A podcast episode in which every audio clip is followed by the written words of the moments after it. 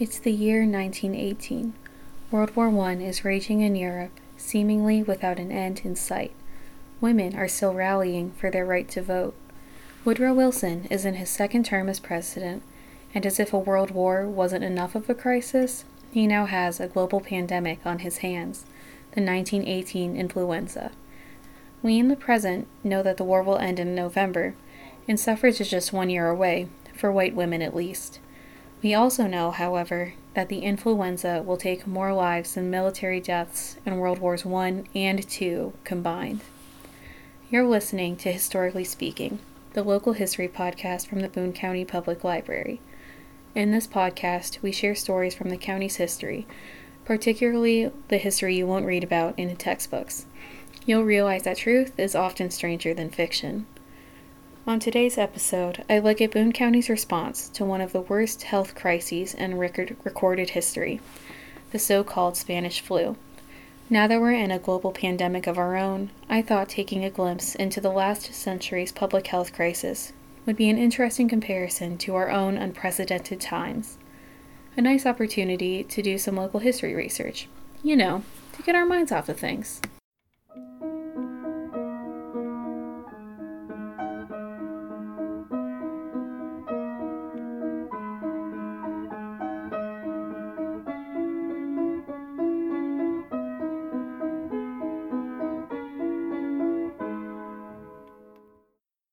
You suffering from a fever, cough, and runny nose? Do you have pains in your ears, eyes, back, and other parts of your body? Those are some of the symptoms of the Spanish flu. And like our friend the coronavirus, many of the symptoms line up with other ailments like the common cold. Many people who were infected and got sick with the Spanish flu stopped having symptoms after three or four days, and they often recovered afterward. The flu turned deadly, though, when it led to other respiratory diseases like pneumonia or meningitis. The Great Influenza, aka the Spanish flu, is believed to have killed 20 to 50 million people worldwide. The outbreak is believed to have originated in Europe, and reportedly the King of Spain, Alfonso XIII, contracted the disease. This is how the epidemic got its name, the Spanish flu, even though, even in 1918, people knew this was a misnomer. The King of Spain might have never had the flu, and even if he did, he recovered, so good for him. The flu was called La Grippe, G R I P P E. In the newspapers, it was referred to by a few different names, like pneumonia, which the flu could lead to, or to generally feeling unwell or ill. If you look at newspapers from this time, the neighborhood and society columns are filled with news of who felt under the weather and who was caring for whom. One of the reasons the 1918 influenza was so widespread and so detrimental was because of World War I. Think about it all those crowded military camps, abroad and at home, along with the crowded conditions on military ships. It would be really difficult to maintain the six feet of social distance recommended for a current pandemic under those circumstances. Also, in war, people move around a lot. We're not talking about crossing state lines, but crossing national borders. That led to the spread of all kinds of diseases, but that's a story for another podcast. The point is, the crowded military camps and frequent movement of war made it very difficult to contain the spread. In fact, the first case of the 1918 influenza in the United States, at least so we believe, was in Camp Funston in Fort Riley, Kansas. In Kentucky, young men who volunteered or were drafted into the military gathered at Camp Zachary Taylor in Louisville and some colleges, like the University of Kentucky, had their own military barracks for the Student Army Training Corps, or SATC, to train soldiers. However, in trying to support the war effort, these conditions put the young soldiers at risk. Newspapers from these areas show that soldiers were dying of the flu before they were even sent overseas. According to the Filson Historical Society, 824 soldiers died of the flu at Camp Taylor alone. Researching the 1918 flu proves unexpectedly difficult because news coverage about the epidemic had to compete with news about the war. The domestic public health crisis was often on the back burner, while updates from the war front and messages about Liberty Bonds and blood drives filled the headlines. News of the flu was likely suppressed as well, in order to avoid a public panic during wartime. The nation had other things to worry about.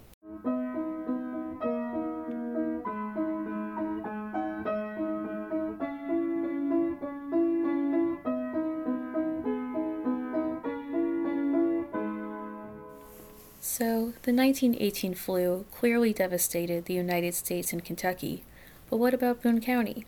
I talked so much about the military influence on the spread of the disease because it plays a large role in two of the stories I found about the flu.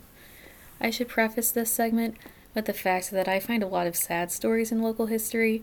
Plenty of happy and uplifting ones exist, but for some reason I'm always drawn to the depressing stories. The first one I'm about to tell is an example of that, but don't worry, I have a happy story too to balance it all out. We start with Charles E. Farrell, who was born on May 19, 1895. He appears first on the 1900 census in Verona, where he is listed as Charles MacDonald, living in the same household as Edward Patrick Farrell and his wife, Catherine Long Farrell. His relation to the head of household is orphan, but on the next census in 1910, he's listed as the Farrells' adopted son. Charles was drafted when he was 22 years old. According to his draft card, he was a far- farmer on his father's farm in Verona. And, like most military records, we also get some other details that we don't normally get from other records, like information about his physical appearance. So, we learn that Charles had light blue eyes and sandy hair, and that he was of a medium build and height. On May 28, 1918, Charles E. Farrell was ordered to report at Camp Zachary Taylor where he was in Private Battery A in the 18th Battalion, Field Artillery. However, he was only there for about five months before he died of pneumonia after the Spanish flu in Camp Taylor on October 10, 1918. He was 23 years old. His obituary in the Boone County Recorder on October 24, 1918, says that Charles was, quote, very popular and greatly admired in Boone County and that he had, quote, a self sacrificing disposition, which I'm sure was appreciated at Camp Taylor. It also goes on to say that Charles had been married for a few months, and that, quote, the young widow and his parents are bowed down with grief. The marriage must have been very recent, since he was listed as single on his draft card. On Charles's death certificate, it doesn't list his mother or father. The section for his mother's name was crossed out, and wife was written at the top of it. But here's how they give his wife's name Mrs. Charles E. Farrell of Walton, Kentucky. Thanks for that, guys. Really informative. But if we look back at the newspaper, we can see there was a wedding announcement for the marriage of Charles E. Farrell and Mary Agnes Ryan in January. Charles and Agnes were married on January 26, 1918, at St. Patrick's Church. Charles was selected by the local draft board a few months later. Charles E. Farrell was buried in St. Patrick's Cemetery in Verona following his death. His parents, Patrick Edward and Kate Farrell, died in 1937 and 1944, respectively, and they have been buried in St. Mary Cemetery in Fort Mitchell. The couple had no other children. His wife, Agnes Farrell, never remarried. She eventually went back to using Ryan as her last name. She died in 1974 and is buried in St. Patrick's Cemetery. So that's the sad story, but as promised, here's an uplifting one the story of Benjamin H. Riley. Born on May 22, 1889, Benjamin H. Riley was a notable attorney in Boone County. He was also the clerk of the local draft board until he himself was drafted and stationed in Camp Meade, Maryland. His son, Ben Riley II, later told the Dixie News in 1992, quote, the most action they saw was the flu. End quote. And he was absolutely right. Though Riley never went overseas, he did have the pandemic to reckon with. Riley got the flu at Camp Meade, but he recovered and returned to Boone County on furlough. After the war, when he returned, Riley got right to work, becoming one of the founders of Boone Post No. 4 in 1919, the fourth chapter of the American Legion in Kentucky. Riley served as Boone Post No. 4's first post commander in this role, he worked tirelessly to promote the Legion and support veterans of the Great War in the county. Riley died at the age of 46 on March 4, 1936, after a stroke. On the day of his funeral, county offices closed at noon and flags were flown at half mast. He is buried in Hopeful Lutheran Cemetery. Talking about the war and all that he had survived, including the 1918 flu, Riley wrote, We have stood together, let us stick together. And I think those words apply now as then.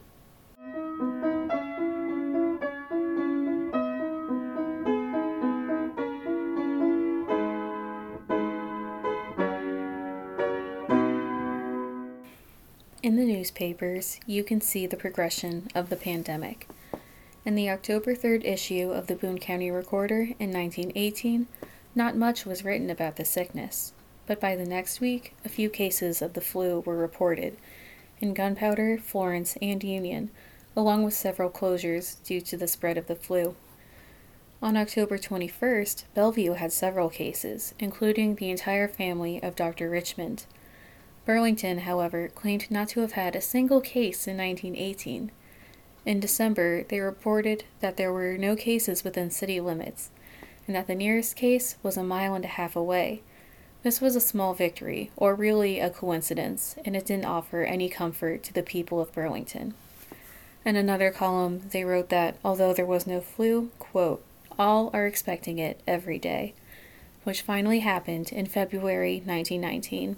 In the end, no place was untouched by the flu. Like today, many places were shut down to avoid spreading the illness. Races at the Latonia tracks were postponed, and all public assemblies, including funerals, were canceled. Schools were also shut down on October 8, 1918. Remember, this was before school integration, so the newspaper specifies that both African American and white schools were to close their doors. This was understandably very controversial because the school year was already much shorter than what we're accustomed to today, and attendance in 1918 was pretty sporadic even without an epidemic. Many people were concerned that, once it was clear for the schools to reopen, Many of the kids would be needed to help with their family's farm and would not be able to attend the school. Fortunately, schools opened their doors again in January of 1919. The superintendent at the time, J.C. Gordon, called closing the schools, quote, a great mistake. But from a modern standpoint, I think we can agree it was better to be safe than sorry. However, many schools closed again after being reopened, after teachers or students got sick. So, I've talked a lot about the impact of the 1918 flu, but what about the medical aspect of it? Were our historic counterparts also social distancing and humming happy birthday while washing their hands? What did they know about the spread of the disease? One column from October 24th, 1918 is called Uncle Sam's Advice on the Flu, and it gives some information on the epidemic. The column says that the flu is spread through droplets, like respiratory droplets with the coronavirus outbreak. The column suggests a variety of ways to prevent spreading the flu, many of which we know and are cu- currently doing today isolating the sick, avoiding crowds, and covering the mouth when coughing or sneezing. They even had a little rhyme for it cover each cough and sneeze. If you don't, you'll spread the disease.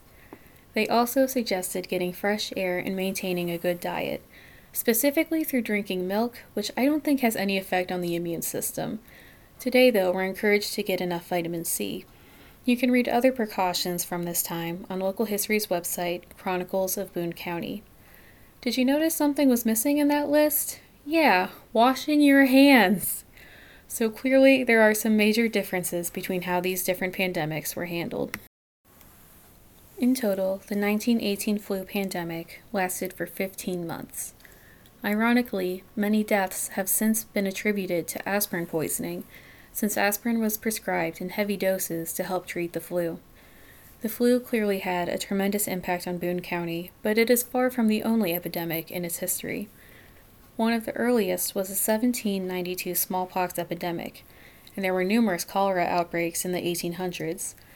The Northern Kentucky Tribune published a great article about the epidemics in our region's history, so be sure to look at that for more information.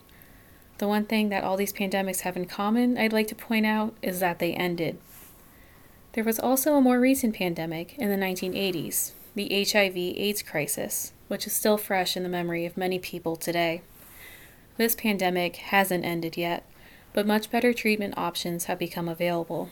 If there's enough interest, I can look at the history of this pandemic in the northern Kentucky area for a future podcast episode. Just write in and let me know. That's all for this episode, but more local history stories will be coming your way. Thanks to the Smithsonian Magazine website, smithsonianmag.com, with their article from November 2017 by John M. Barry. That article is called how the Horrific 1918 Flu Spread Across America. And again, that's by John M. Barry. Thanks also to the Filson Historical Society, who wrote a blog on January 17, 2012, entitled Kentucky and the Great War. Thanks also to the Northern Kentucky Tribune for their article on March 30th of this year entitled Our Rich History Epidemics in the 19th Century, Cincinnati, Northern Kentucky. We Have Persevered. That's the entire title of the article Our Rich History to We Have Persevered. Other information for this podcast came from the Boone County Recorder, available on the Boone County Public Library catalog and also on archive.org. Another member of the local history team wrote about the 1918 flu on our website, Chronicles of Boone County, and that article is called Precautionary Rules in the Spanish Influenza. I'll put links to all those websites on Local History's website, Chronicles of Boone County. If you enjoy this podcast, please rate, review, and share it with your friends. Thanks for listening and make history this week. Or should I say, preserve history this week? We're in a historic moment. Document it if you can. Take pictures, keep a journal, save newspaper clips. Your local history librarians thank you. There's also an initiative going on with the Boone County Public Library where our social media team is collecting stories you can share yours anonymously or you can attach it to your name in the comments. We hope that you'll participate. Again, thank you for listening.